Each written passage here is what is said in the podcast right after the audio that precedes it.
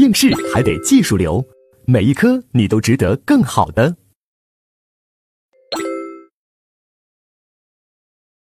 好，接下来那我们就看第二十二讲贪污贿赂犯罪。这一讲的罪名，我们给大家说过有一个什么特点？它罪名数量不多，其实就是三大罪名，就是贪污罪啊、挪用公款罪，还有受贿罪。但是这一讲的分值还是比较高的，性价比很高。所以从性价比角度来说，它其实是排老三，就第一是财产犯罪，第二是人身犯罪，第三就是贪污贿赂犯罪。而且我们说过，这三章的罪名加起来占我们整个分则的四百呃三十多个罪名，分值至少占一半儿。所以呢，这一讲我们要好好来看。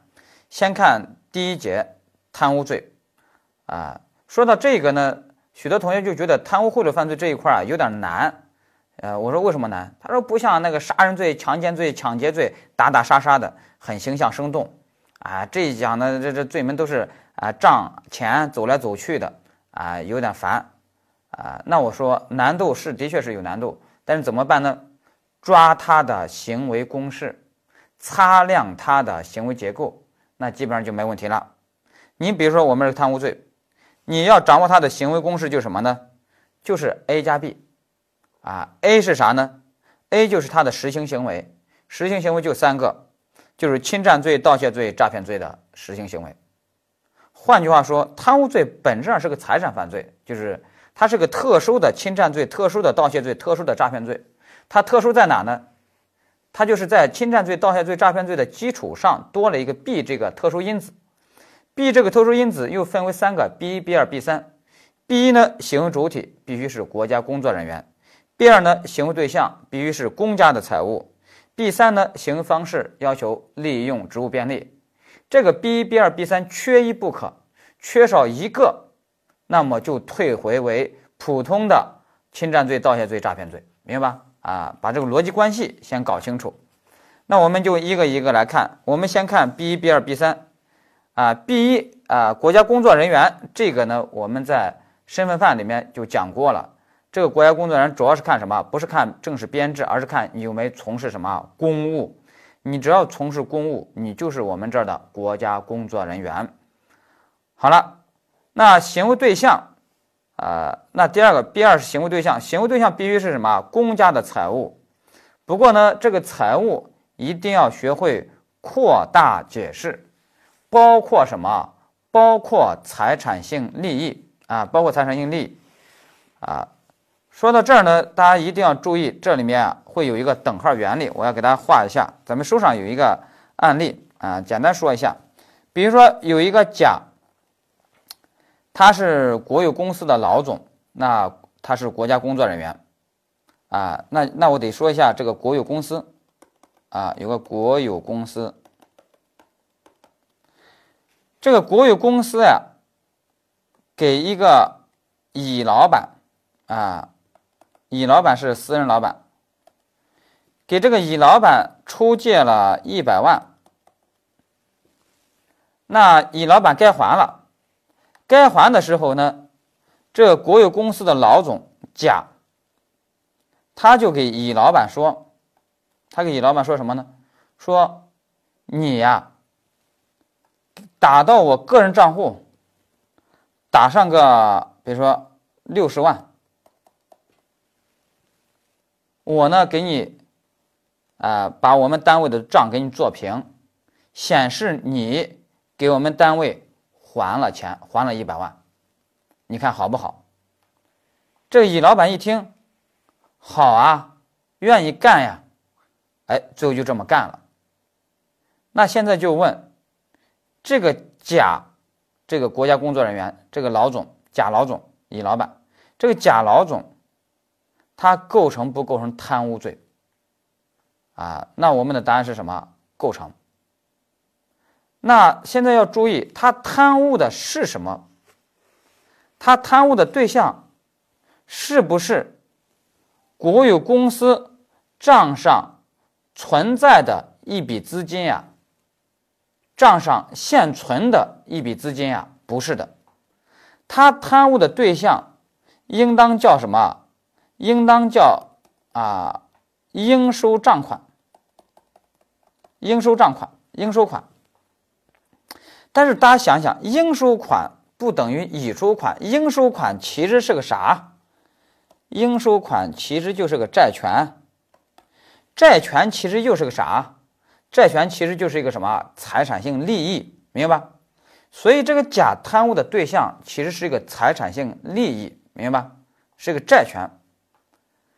好了，把这个贪污的对象要搞清楚，它不是贪污现存的一笔资金，而是一笔应收账款，是一个债权，是个财产性利。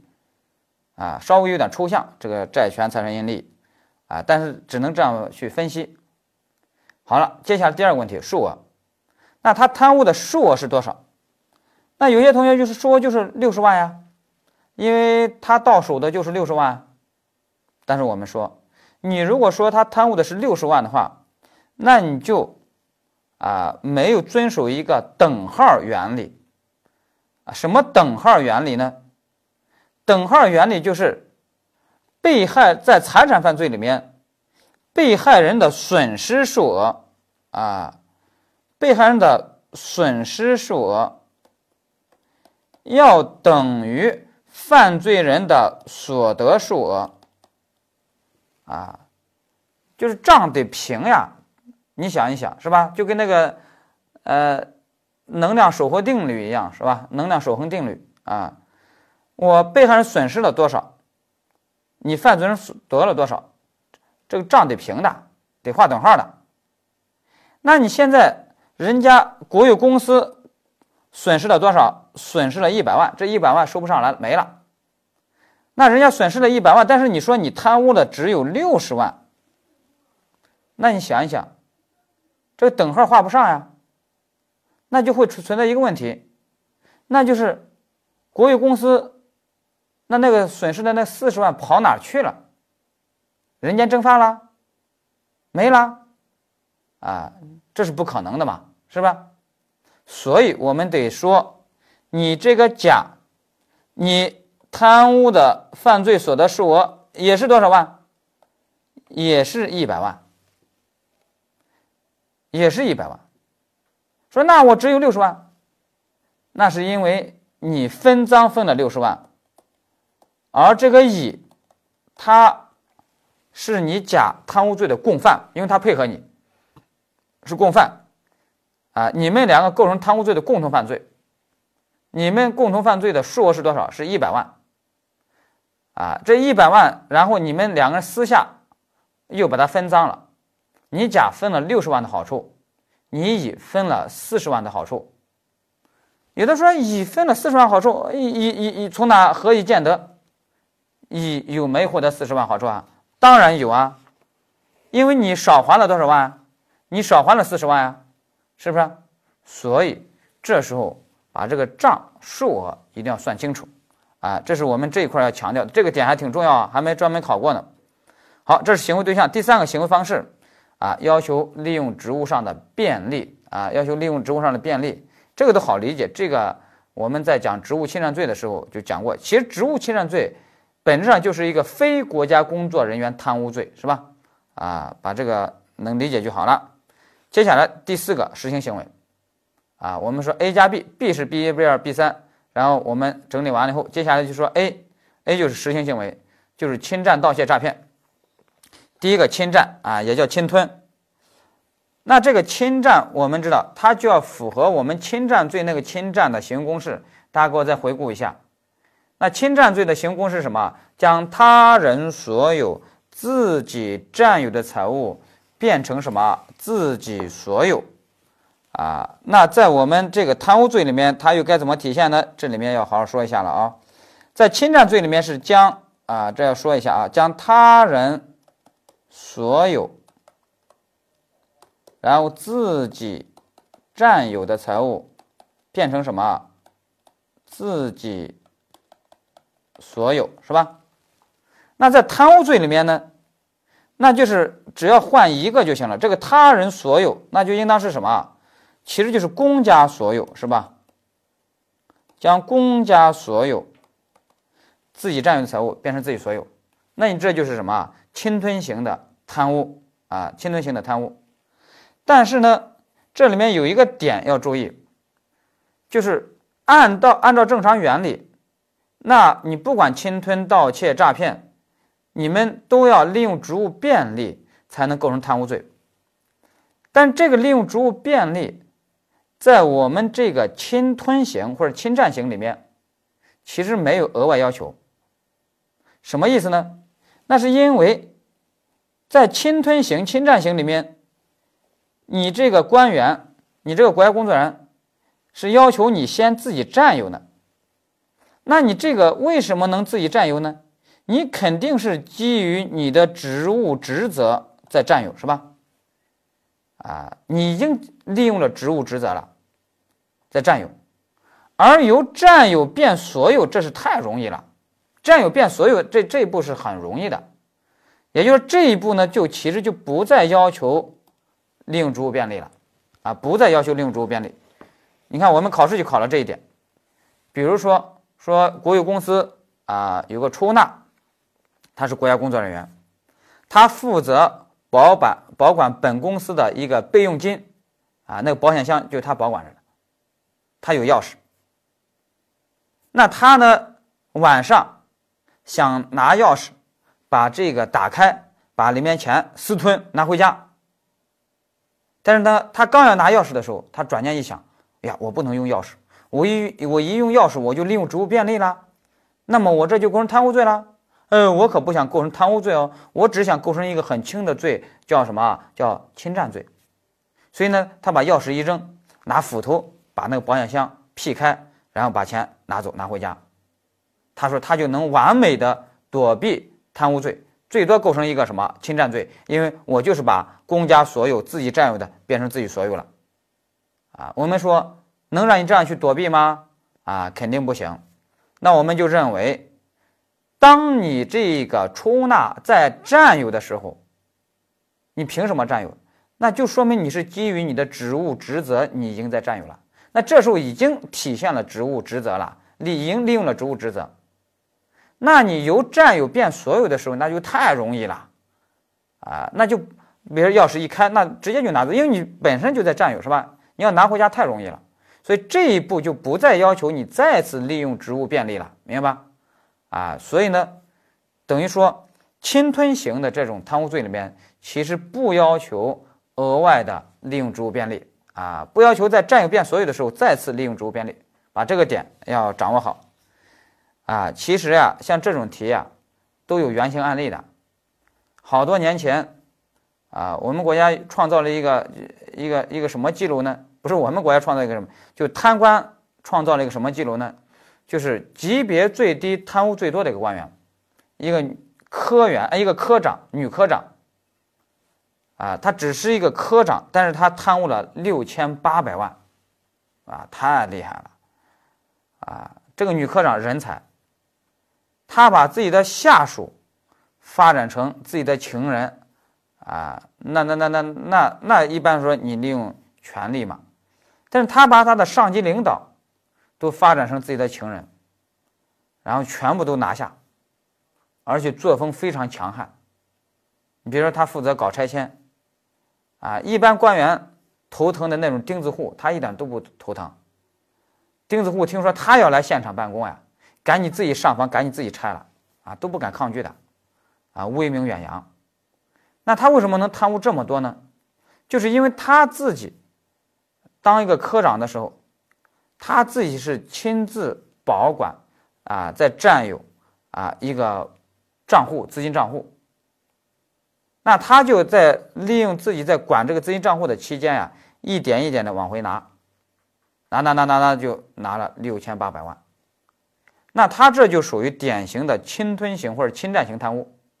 那像这种侵占型贪污，由于他已经事先利用职权在占有，那么他要拿回家的时候，他还要还要求他再次利用职务便利吗？不要求了，也没必要了，是吧？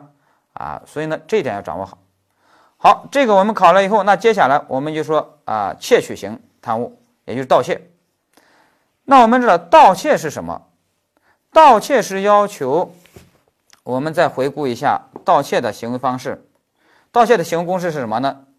盗窃那就是完整的，那就是将啊，他人所有、他人占有的财物，然后通过平和手段变成什么？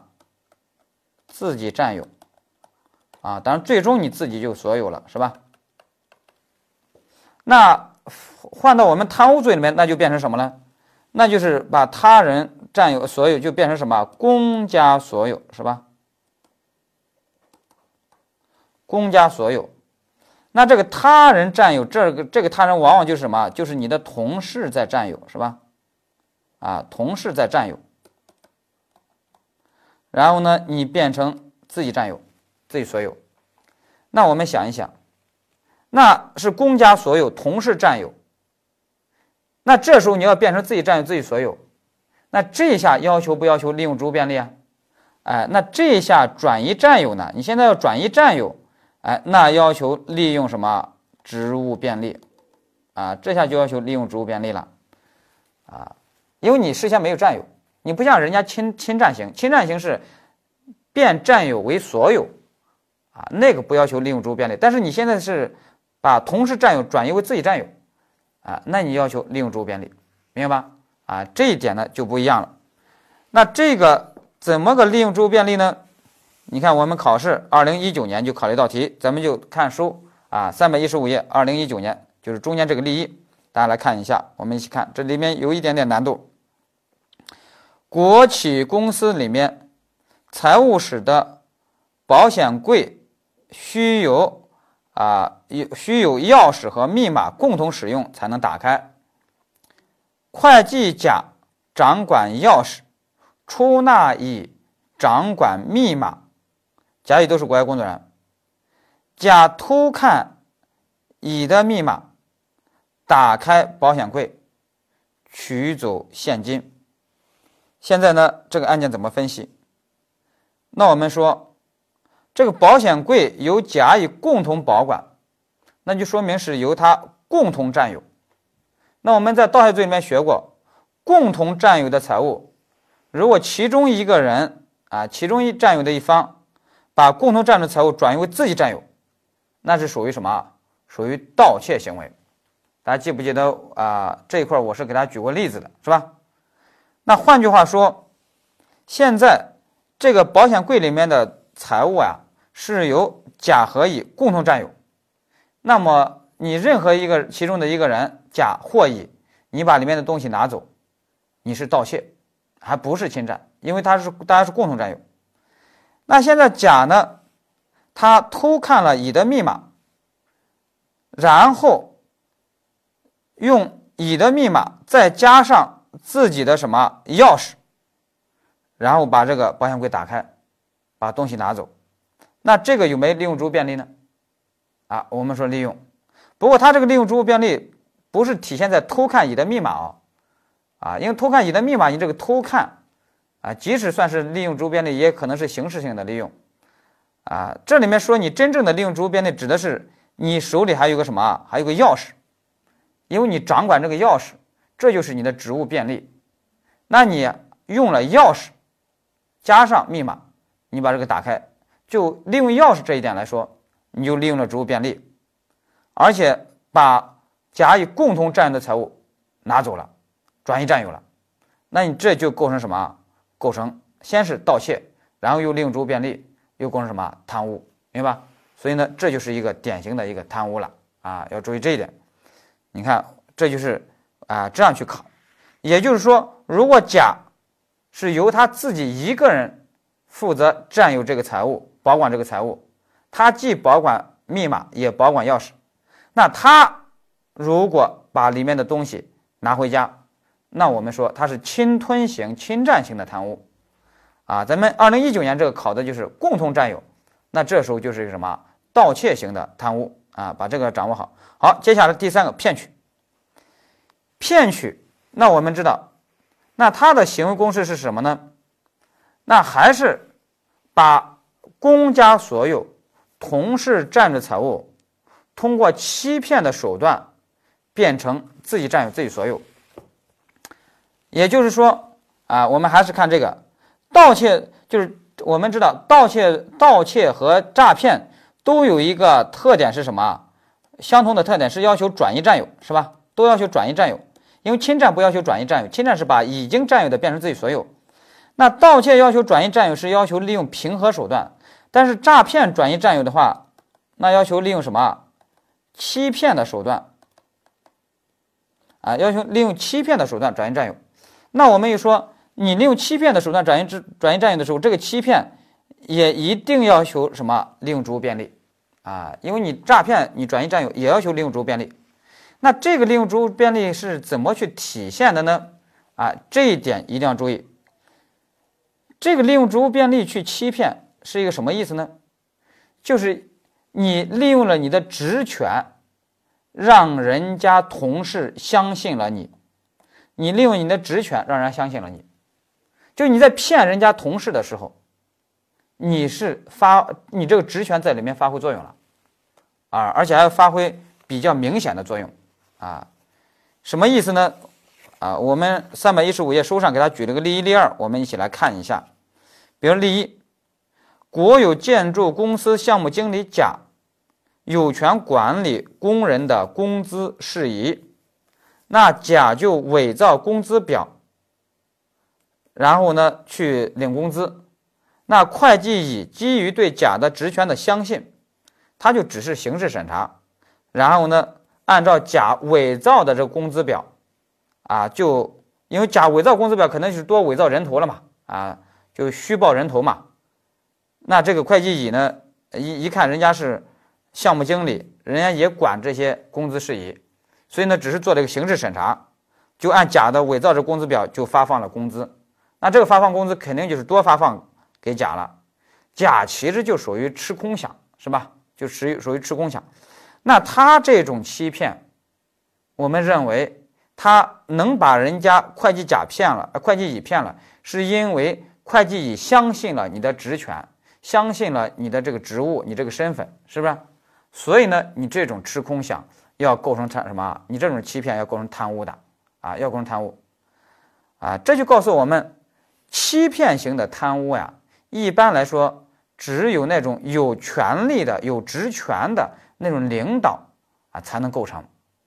如果什么职权都没有，什么权利都没有，你就只是一般的科员。其实是很难构成的。比如说，我们举个例二，有一个科员甲出差，然后拿着假发票回单位报销。那单位的报销制度是什么呢？财务处要对报销的发票和事项要实质审查其真实性，而不是形式审查，不会轻易相信这个报账者。而且甲呢，他作为一个科员，他对然这个流程啊是没有权利干涉的，他只能。啊，干巴巴的期待财务人员被骗。那你比如说有一次财务人员真的被骗了，就给甲多报销了这个支出。那我们认为，你甲把人家财务人员欺骗，你这个欺骗过程中，啊，你有没有发挥你的职权，使得人家上当受骗？啊，没有，因为你就没有啥职权，你只是一个普通的科员，啊，你没有啥职权，你又不是领导，是吧？啊，所以呢，你这个你没有利用职权职务在这里面去欺骗人家，啊啊，你最多只是一个单纯的一个本单位的一个普通职员而已，啊，所以像这种呢就没法定贪污罪，啊，只能构成什么？只能构成普通的诈骗罪，明白吧？只能构成普通诈骗罪，啊，这一点要注意。以前实务中是什么呢？以前实务中不看这一点，以前实务中觉得你这个科员甲，你只要是国家工作人员。那又是国家的财务，公家的财务，那一律给你定贪污罪，哎，但是呢，以前呢就不细抠，现在细抠的话，他这个贪要定贪污，他只能是欺骗型贪污，而欺骗型贪污，让人上当受骗是要求利用你的职权让人家上当受骗的，所以一般来说，只有那种有权利的那种领导才可能构成这种欺骗性的贪污，明白吧？把这个掌握好啊。好了，这个理解了以后，那我们三种实行行为我们就讲完了。大家翻到三百一十六页，那接下来呢，我们要上面有一个注意的一个事项，啊，书上上面有个注意的事项，注意的事项是什么呢？就是我们一定要注意，这个贪污罪的审查呀，一定要是 A 加 B，B 一、B 二、B 三，再加个 A，这个实行行为才能构成一个贪污罪。那我们有时候容易犯的一个错误是什么呢？就是只要 B 一、B 二、B 三打勾了，啊，然后认为那就构成贪污罪，你反倒把这个 A 这个实行行为就是侵占、盗窃、诈骗，哎，给忘掉了，哎，那是不行的。你看我这举了个例子，比如说，甲夜晚要盗窃国有企业的仓库，他先找到该企业的保安经理乙，乙是国家工作人员，然后给乙送了一条烟，请请乙行个方便，乙呢就睁只眼闭只眼。那甲呢，就开车进去到仓库里面，把东西给运走了。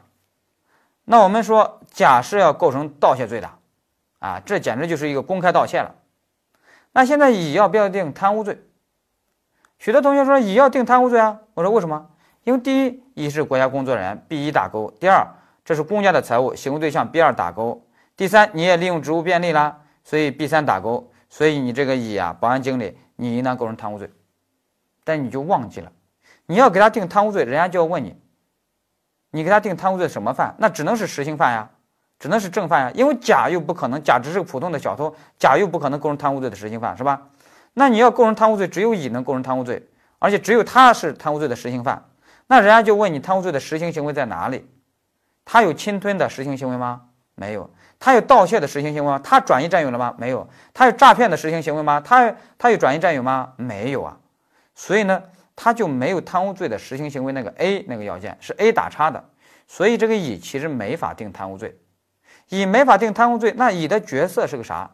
乙其实只是甲盗窃罪的什么帮助犯，明白吧？乙只是甲盗窃罪的帮助犯，甲是盗窃罪的什么实行犯啊？把这一点呢要掌握好，这就是一个陷阱啊！以前在主观题考过。好，你把这个理解了以后。那我们接下来有一个认定问题就好解决了，就叫什么？共犯与身份。共犯与身份，这个我画了一个图表，这就是我们考试最喜欢考的一个问题，就是贪污罪，它最难也就在这儿了。那这里面图表这里面呢，虽然有三种情形，但是呢，其实你掌握原理，不用死记硬背啊。比如说第一种情形是什么呢？就是非国家工作人员甲，他只是个帮助行为，而国家工作人员乙，他有一个实行行为。啊，比如说例一，我配的这个模型例一，乙是民政局局长，他想贪污，让甲提供假发票，那甲就给提供了。那我们说乙构成贪污罪的什么实行犯，那甲就是贪污罪的什么帮助犯？哎，这个没难度，好理解。关键是第二种情形，第二种模型是什么呢？非国家工作人员甲他实施的是实行行为，而国家工作人员乙他只是帮助行为。其实跟我刚才说的。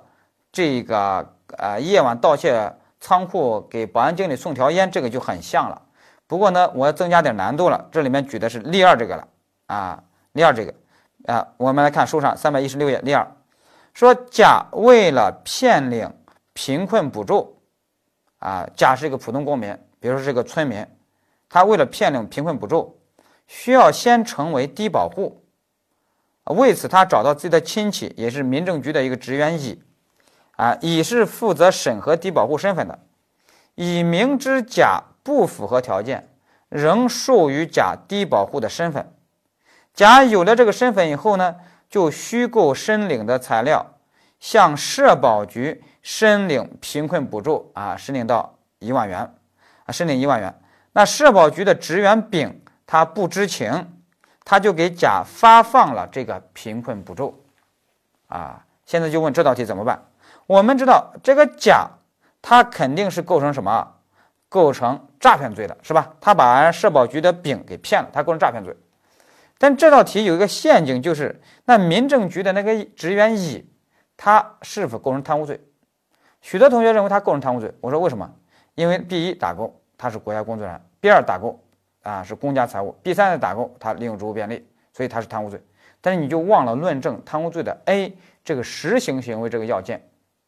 那这个民政局的职员乙，他有实行行为吗？他没有实行行为，他没有亲自去骗，啊，他也没有什么侵吞，也没有盗窃，也没有亲自去骗，是吧？啊，所以呢，他没法定贪污罪。那他没法定贪污罪，那他的角色其实是啥呢？他其实就是甲的诈骗罪的一个帮助犯，他给甲的这个诈骗呀。提供了一个帮助行为，明白吧？所以他们啊，结论怎么下呢？是甲乙构成诈骗罪的共同犯罪，这个甲是实行犯，这个民政局的这个职员乙是帮助犯，仅此而已，明白吧？把这个掌握好。如果你这个还不好理解的话，啊，那我们再做一道题，你可能就明白了。比如说这个例四啊，这个例四，呃，我们可以把例三看一下。例三是啥呢？例三就是图表里面的第三种情形，就是说，啊，非国家工作人员有实行行为，国家工作人员也有实行行为，啊，那这时候又该怎么办？啊，这一块呢，就是我说的这个例三。这个例三我也得给大家啊画个图表啊，要先画一下。案情呢很简单，就是国有公司的经理甲，啊，经理甲。其实这个知识点，我们到时候共犯与身份里面还要讲，但是我们在这里面就先提前给他讲一下，也可以到共犯与身份那里面，那我们就不啊就少讲点了，啊，还有投保人乙啊，这里面涉及的是一个什么？涉及的是一个保险诈骗的问题，他们两个呢是内外勾结，相互分工，然后骗取保险公司的保险金，啊，怎么相互分工呢？比如说乙来负责。编造虚假的这么一个保险事故的材料，由经理甲呢啊，他呢在内部去运作啊，可能把人家大领导给骗了怎样的啊？那最后呢把这个钱保险金给骗出来了，那他们都有实行行为了，那这时候怎么办？这时候呢你们都有实行行为，这就是共犯与身份。我们说是分别分析，然后想象竞合，怎么个分别分析呢？那我们先分析这个投保人这个乙啊，投保人这个乙，现在呢就有涉嫌两个罪。第一个是保险诈骗罪。那我们说投保人乙他是构成保险诈骗罪，他是保险诈骗罪的什么犯呢？啊，我们说是实行犯，是吧？那他当他是保险诈骗罪实行犯的时候。这个经理甲他是国家工作人员，他是经理甲，那他就是保险诈骗罪的什么犯？啊，他就保险诈骗罪的帮助犯，是不是？好了，这个我们把乙分析完了，那接下来我们知道，经理甲他是国家工作人员，那他是国家工作人员的话，那他涉嫌的罪名是什么罪啊？贪污罪了，因为你也利用职务便利骗你领导，那是贪污罪，那他就是贪污罪的什么犯？他是贪污罪的实行犯，是吧？那这时候呢，我们这投保人乙呢，投保人乙就是贪污罪的什么犯？啊，贪污罪的帮助犯，啊，贪污罪的帮助犯。好了，最后要汇总一下，汇总一下，那我们会发现，投保人乙他同一个行为，同时构成什么呢？保险诈骗罪的实行犯，还构成贪污罪的帮助犯。啊，那属于什么？想象竞合，择一重罪论处。那这个经理甲呢？啊，也是同一个行为，一方面构成保险诈骗罪的帮助犯，一方面构成贪污罪的什么实行犯。然后怎么办呢？想象竞合，择一重罪论处。啊，择一重罪论处。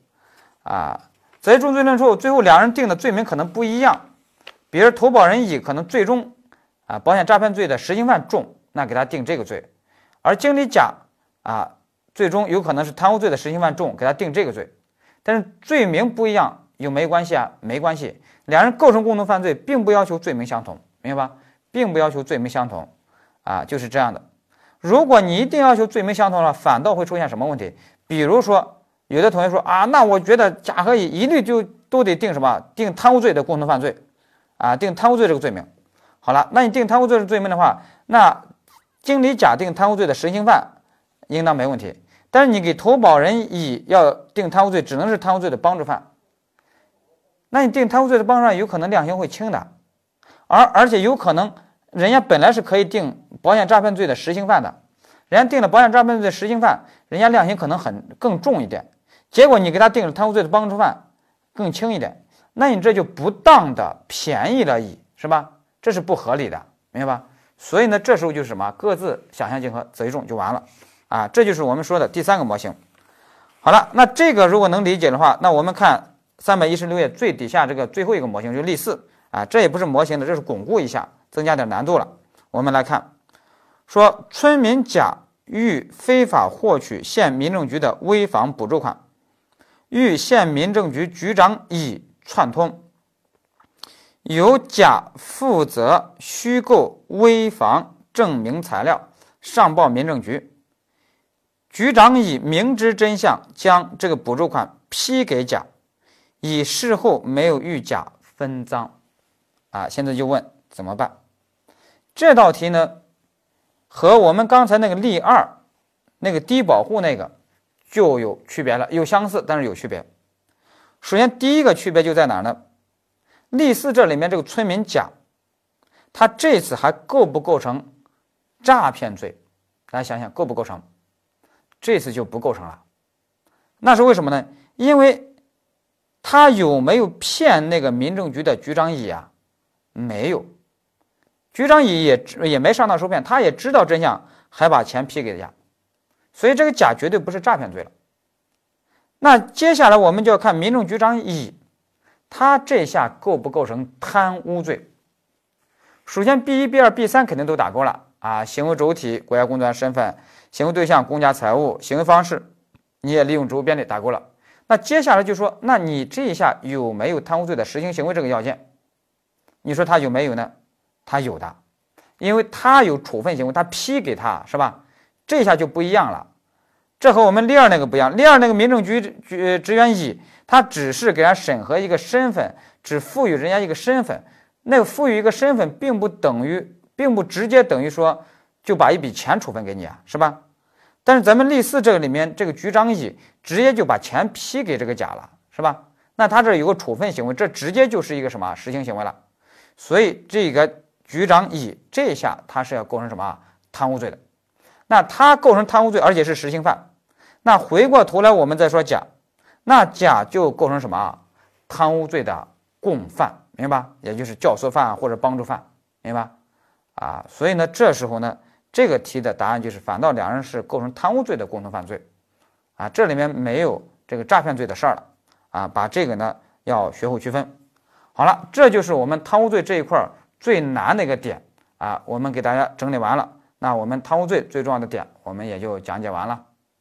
好，那接下来我们就看第二节挪用公款罪，啊，这个罪相对来说也比较复杂啊，我们一起来看。主要是看它的行为公式，行公式我们三百一十七页最底下给大家画了一个，大家来仔细看，我觉得这还是挺清晰的。就是首先有一个挪出的行为，然后有一个归个人使用的一个行为，啊，这个使用的方式有三种，一个是非法活动，一个是盈利活动，一个是一般活动超过三个月未还。首先，这个表格呀，要好好认识，它比较复杂。你先要认识一个问题，就是挪用公款罪。那它这个一个就是挪的行为，啊，一个就是什么，就是用的行为。那到底哪个行为是挪用公款罪的实行行为呢？啊，有的人说那就是挪家用，啊，就是挪家用，就是说挪和用。都是挪用公款罪的实行行为，但是你这样理解的话，就带来一个问题啊，什么问题呢？你比如考试其实在这里面就考了，你比如说一个官员，他把公款挪出来以后，他去用，他去用是干嘛呢？贩毒，他拿去贩毒，那你说给他怎么定罪？那我们说，首先他构成挪用公款罪。然后又构成贩卖毒品罪，接下来要不要数罪并罚呢？啊，那我们认为肯定得数罪并罚。但是数罪并罚会带来又带来一个问题，什么问题呢？就是你想一想，你就是把人家用这个行为啊，给人家处罚了两次，评价了两次，也就是说，这个用使这个使用行为。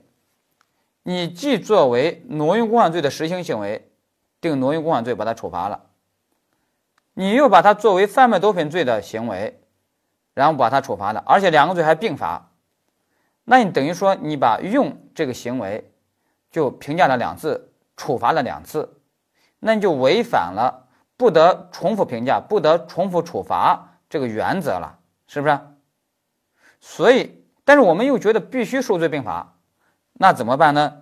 那我们就认为用这个行为，它就不是挪用公款罪的实行行为，而挪用公款罪的实行行为只有挪这个行为，啊，实行行为只有挪这个行为，啊，那这样的话，那我把挪用公款罪和贩卖毒品罪，我给你数罪并罚，我就不违反不得重复评价、不得重复处罚这个原则了，明白吧？但用这个行为又得有，那用这个行为算啥呢？啊，我们给它起了个名字，叫客观处罚条件，啊，客观处罚条件。所以呢，把这个呢，啊，要掌握好，我们后面还要用到它。所以我们现在就就知道，挪用公款罪的实行行为就是挪的行为，而用呢是一个客观处罚条件。好了，那我们重点是来要说这个用。这个用呢，首先是要求是归个人使用，其实就是什么挪作私用，在行为定性上就是要挪作私用，而不是挪作公用，啊，也就是说，你如果挪作公用的话，是不可能构成犯罪的。那怎么判断你是挪作私用？啊，立法解释呀，司法解释给你说了好多，不好记。我觉得呢，我找了一个方法，我觉得好记，就是我书上说的这个三百一十八页。就是只要具备下列两个情形之一，那么你就算挪作私用。第一个就是你个人落了人情，第二个你个人落了好处，就是你要么落了人情，你个人落了人情，要么你个人落了好处。只要具备这两个之一，你就算挪作私用。啊，你把这个标准呢，我们一起来训练一下，你就凭朴素的正义感，我们都能训练出来。比如说，甲单位的领导。他把这个甲单位的公款挪出来，然后给乙单位用。他给乙单位怎么去用呢？借给乙单位用。他说：“这是我的钱，你们随便花。”那你说他这个甲单位这个领导算是挪作私用还是挪作公用啊？我们认为是挪作私用，啊，要构成挪用公款罪。那是为什么呢？那是因为。你给人乙单位这样说的，说这是我的钱，然后给你们用，那人乙单位欠人情，是欠你领导个人的人情，还是欠你甲单位的人情啊？那是欠你领导个人的人情，你个人落了人情人情了，所以这算挪作私用。好了，再说第二个，那甲单位的领导把甲单位的公款挪出来以后给乙单位用，给乙单位怎么说呢？说这是我们甲单位的公款。啊，给你们用，啊，乙单位的领导呢很感动，私下里给这个甲单位的领导给了好处。那现在就问，那这个甲单位的领导，他算挪作公用还是挪作私用啊？啊，我们依然认为是挪作私用，因为这次你虽然没落人情，但是你落了好处了，你私下收好处了，是不是？所以还是算什么挪作私用？那还是要构成什么挪用公款罪？如果你甲单位的领导说啊，这是我们甲单位的公款，给你们乙单位用，然后呢，你私下也没收好处，哎，那这真的就属于挪作公用，啊，那就属于一个单位对单位了，是吧？啊，那这时候呢，还没法给你定挪用公款罪，明白？啊，要注意这一点。好了，那这个理解了以后，那我们接下来啊，这个归个人使用这个定性，什么叫挪作私用？我们说好了。那接下来就是行为方式啊，用的方式我们知道有三个，一个是非法活动，一个是盈利活动，一个是一般活动，再加一个超过三个月未还。那我们又说了，这三种呢都属于客观处罚条件。那都属于客观处罚条件是个啥意思呢？那也就是说，这三个使用的方式呀，它只要求客观具备了就行了。并不要求遵守主客观相一致，啊，什么意思呢？啊，你比如说这个官员，他把公款挪出来，他挪的出来的时候，他是带着什么目的？他是想干嘛？啊，比如说他是想去赌博，啊，那要想去赌博，那就是非法活动啊。但是呢，挪出来了以后，哎，他发现国家现在打击赌博打击的比较厉害，所以呢没去赌博，而是干嘛去了呢？而去炒股去了。那我们说炒股算啥？炒股算盈利活动是吧？那给他能不能定挪用公款罪啊？啊，有的观点说不能定，说为什么？说他挪的时候，他的主观目的是想进行非法活动，也就是赌博，但真正用的时候呢，哎，没有进行非法活动，没有进行赌博，而是进行了盈利活动，进行了炒股，所以那个主观计划和实际的实施啊不一致，所以呢就不能定挪用公款罪。啊，我们说啊还是能定的，啊，为什么呢？因为这个三种使用方式。非法活动、盈利活动，这些都是客观处罚条件，不要求主观相一致，只要求客观具备了。那你现在客观上就是进行了什么？实际上就是进行了什么？进行了盈利活动炒股。那我当然可以给你定什么？可以给你定挪用公款罪，明白吧？啊，就是这个意思。啊，把这个呢啊要能够理解啊，那就问题就不大了。好了，那接下来啊三百二十页，那就是挪用公款罪和贪污罪的关系，主要就是。他们的区分，那这一点比较简单。他们的区分在于什么呢？就是贪污罪要求有非法占有目的，啊，挪用公款罪不要求有非法占有目的。所以非法占有目的就是什么？就是不想还了嘛。而挪用公款罪还是怎样？还是想还的，啊，也就是说挪用公款罪还是想还。如果你不想还，挪的时候就不想还，那直接就定什么？直接就定贪污啊，这个好理解。好，这些要点我们掌握了以后。那我们就要看三百二十页这个共犯的模型，啊，因为挪用公款罪这一块儿如果给你增加难度，还是落实到共犯这一块儿所以大家可以看到，不管是贪污罪、挪用公款罪，最终是要落实到共犯这个平台上，它给你增加难度。一共是四个模型，我们一起来看。我们这下就要看书了，三百二十页，我们看共犯的第一个模型，就是甲为了贩毒而挪出公款，挪出来以后。哎，找到乙说咱们一起贩毒吧，而且给乙也说了，这是我啊挪出来的公款，咱们一起贩毒。乙说好。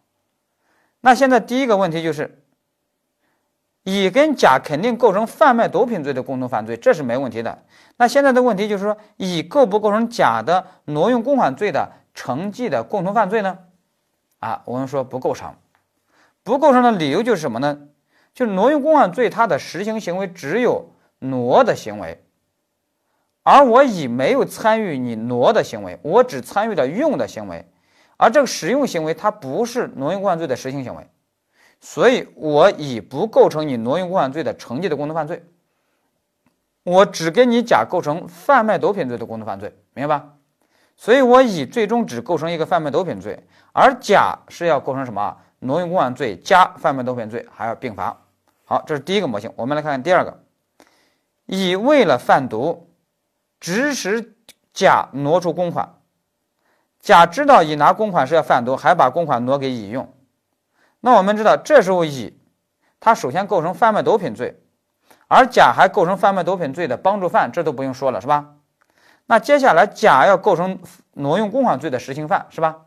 而这个乙呢，他是要构成挪用公款罪的什么啊教唆犯啊，教唆犯，而且每个人呢都构成两个罪。而且这两个罪又是前后两个行为，所以都得怎么办？数罪并罚啊，都得数罪并罚。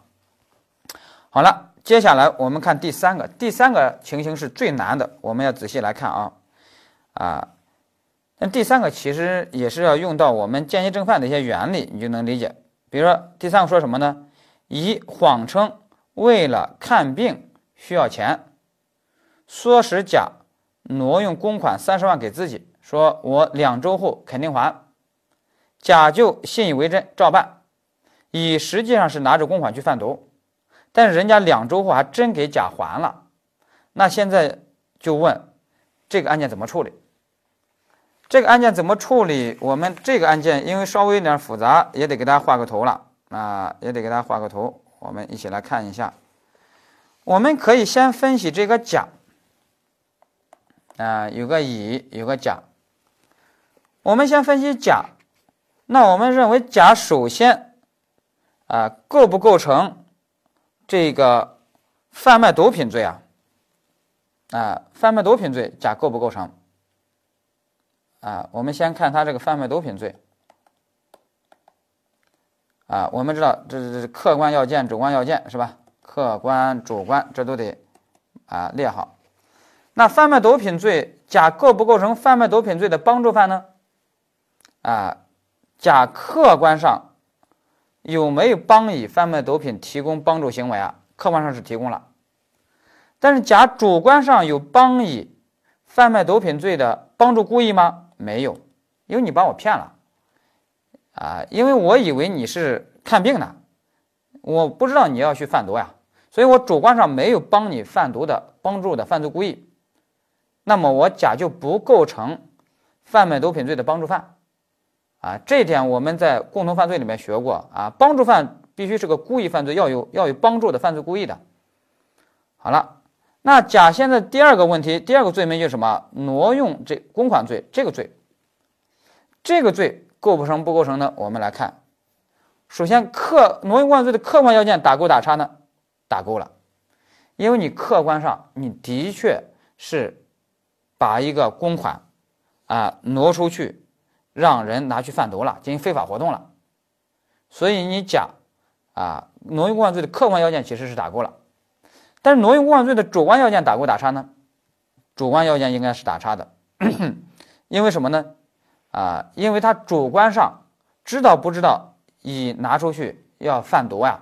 啊，不知道，以为你是要看病，看病是一般活动，而一般活动是要求超过三个月未还，而你又答应是两周后就还，而且的确也两周后还了，啊，那这时候呢，我主观上就没有实施犯呃挪用公款罪的犯呃犯罪故意，所以甲呢最终也不构成挪用公款罪啊，那最终呢甲。贩卖毒品罪也不构成，挪用公款罪也不构成。好，我们把甲分析完了，那我们接下来再分析乙啊，也是客观要件、主观要件。那分析乙的话，那首先也是一个什么毒品犯罪是吧？那这个毒品犯罪它肯定是什么啊？客观打勾、主观打勾，它构成毒品犯罪、贩卖毒品罪的实行犯，这都不用说了是吧？那现在问题是这个乙构不构成挪用公款罪的一个什么犯罪呢？那我们觉得乙好像要定一个挪用公款罪的一个什么犯罪了啊？那给乙要定一个挪用公款罪的什么犯呢？那有的同学说，那就定间接正犯呀，因为你把人家甲给骗了嘛啊，定一个间接正犯啊，说能不能定一个挪用公款罪的间接正犯？因为你欺骗了人家甲嘛啊，利用了甲嘛啊，对人家有个支配力嘛。所以要定嗯挪用公款罪的间接正犯，但是我们答案是什么呢？乙定不了挪用公款罪的间接正犯，因为挪用公款罪是个身份犯，身份是什么？国家工作人员这个身份，那要构成挪用公款罪的正犯，也就实行犯，包括直接正犯，包括间接正犯，你要构成这些正犯，你必须要有身份，必须要有国家工作人员这个身份，而这个乙是没这个身份的。那你没这个身份，你就没法构成，没有资格构成挪用公款罪的间接正犯，明白吧？那构成不了间接正犯，那么可不可以构成一个退而求其次，构成一个教唆犯呢？我们说是可以的，可以的理由有两点：第一个，要构成挪用公款罪的教唆犯，要求不要求有国家工作人员这个身份？不要求。比如说你要构成贪污罪的教唆犯、帮助犯，要求不要求有国家工作人员这个身份？不要求。比如说当官的老婆，她虽然没有资格构成贪污罪的实行犯，但是她还是可以构成贪污罪的教唆犯、帮助犯等共犯的，是不是？所以从身份这个角度来说，乙是可以构成教唆犯的。其次，乙的确是唆使人家甲挪用公款了，是吧？啊，唆使人家甲挪用公款，所以可以构成教唆犯。那接下来最后一个问题就是要构成教唆犯，最后一个善后问题是什么呢？那人家就会问你了，那给乙定挪用公款罪的教唆犯，那么挪用公款罪的实行犯在哪里？因为你不能光有教唆犯没有实行犯呀。大家怎么回答这个问题呢？实行犯在哪里？啊，我们说实行犯就是甲。哎，说甲不是不构成挪用公款罪吗？啊，我们说犯罪概念。可以阶层化理解，阶段化理解，也就是符合客观阶层就已经是个犯罪行为、犯罪概念了，明白吧？啊，我们不是说过吗？十岁的狗蛋去强奸小芳，一个老爷爷帮他望风。那我们说这个十岁的狗蛋，他在客观阶层就已经是强奸罪的实行犯了，啊，老爷爷最终是什么帮助犯？啊，所以呢，那你这个甲，你在你挪用公款罪的客观要件，我们刚才说了，已经怎样？已经打勾了。你客观要件已经打勾，那你其实就已经是挪用公款罪的什么？实行犯了，客观阶层的实行犯，只是到主观阶层你没有故意而已，所以最终不构成挪用公款罪。但是你在客观阶层已经是挪用公款罪的实行犯，所以这样的话，挪用公款罪的实行犯也有，教唆犯也有，哎，这个案件就可以这样处理了。也就是说，啊，甲首先构成挪用公款罪的客观阶层的实行犯，因为主观打差，所以甲最终不构成挪用公款罪，甲也不构成。贩卖毒品罪的帮助犯，而乙构成贩卖毒品罪的实行犯，乙还构成啊挪用公款罪的教唆犯。你要问我实行犯在哪里，就是甲啊客观阶层的实行犯。所以乙最终构成两个罪，一个是挪用公款罪的教唆犯，一个是贩卖毒品罪，而且这还是前后两个行为两个罪。那给乙要怎么办？要数罪并罚，明白吧？这个案件是要这么去处理。好，最后一个模型就是什么呢？就是挪用人。啊，挪用给人家挪用公款，还收人家的贿赂，那这时候他构成挪用公款罪和受贿罪，这时候要怎么办？要数罪并罚啊，这个比较简单啊，我们就提一下就可以了。好了，那这就是我们说的挪用公款罪这里面的重要的模型，我们就讲完了。